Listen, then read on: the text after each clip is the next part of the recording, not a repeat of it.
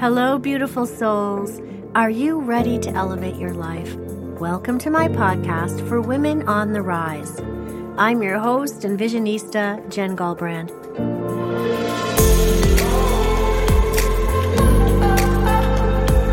Today, we're talking about finding our flow. You know that feeling when you are totally in sync with the world around you? You trust that the universe has your back and everything is happening in divine order.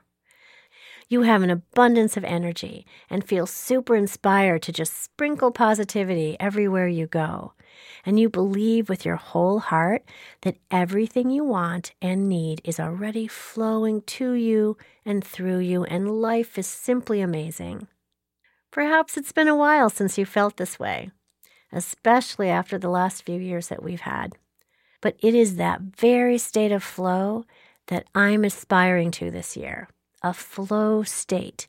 It's also known as being in the zone.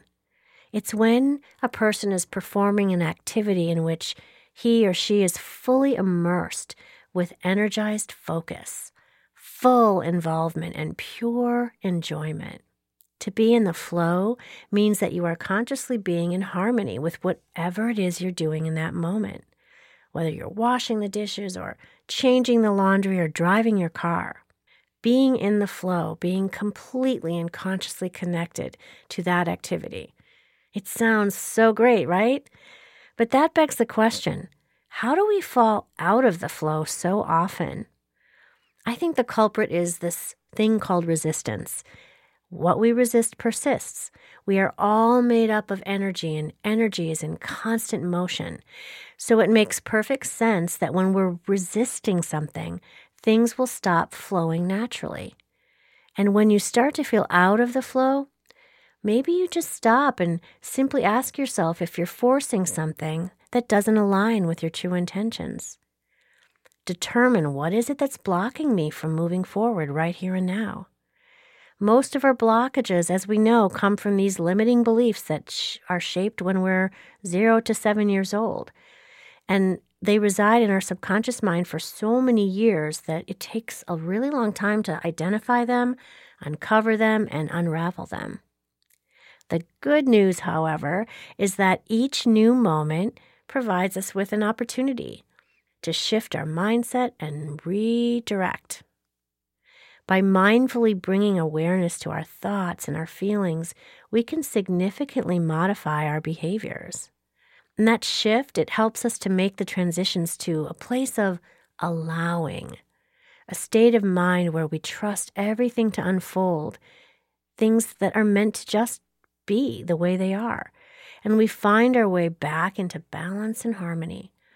And when you can shift your mindset and align with those kinds of energy patterns, it can still be kind of challenging to stay there, to stay in the flow, because life just happens, it unfolds, and we get knocked off balance from time to time. It happens to all of us, so don't give up. Just take a quiet moment to tap into your own intuition and to listen to your own inner guidance.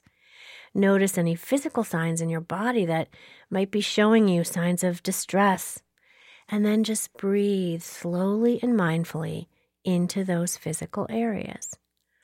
Pay attention to your emotions and consciously choose to take actions that bring you back to that center. Finding and staying in the flow, it's a continual practice like so many other things we talk about on this show.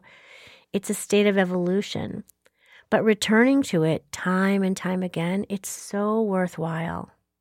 I look forward to my own practice of living in the flow. I hope you can enjoy your journey of your own personal growth and expansion in the days and the weeks and the months to come. It's so worth it.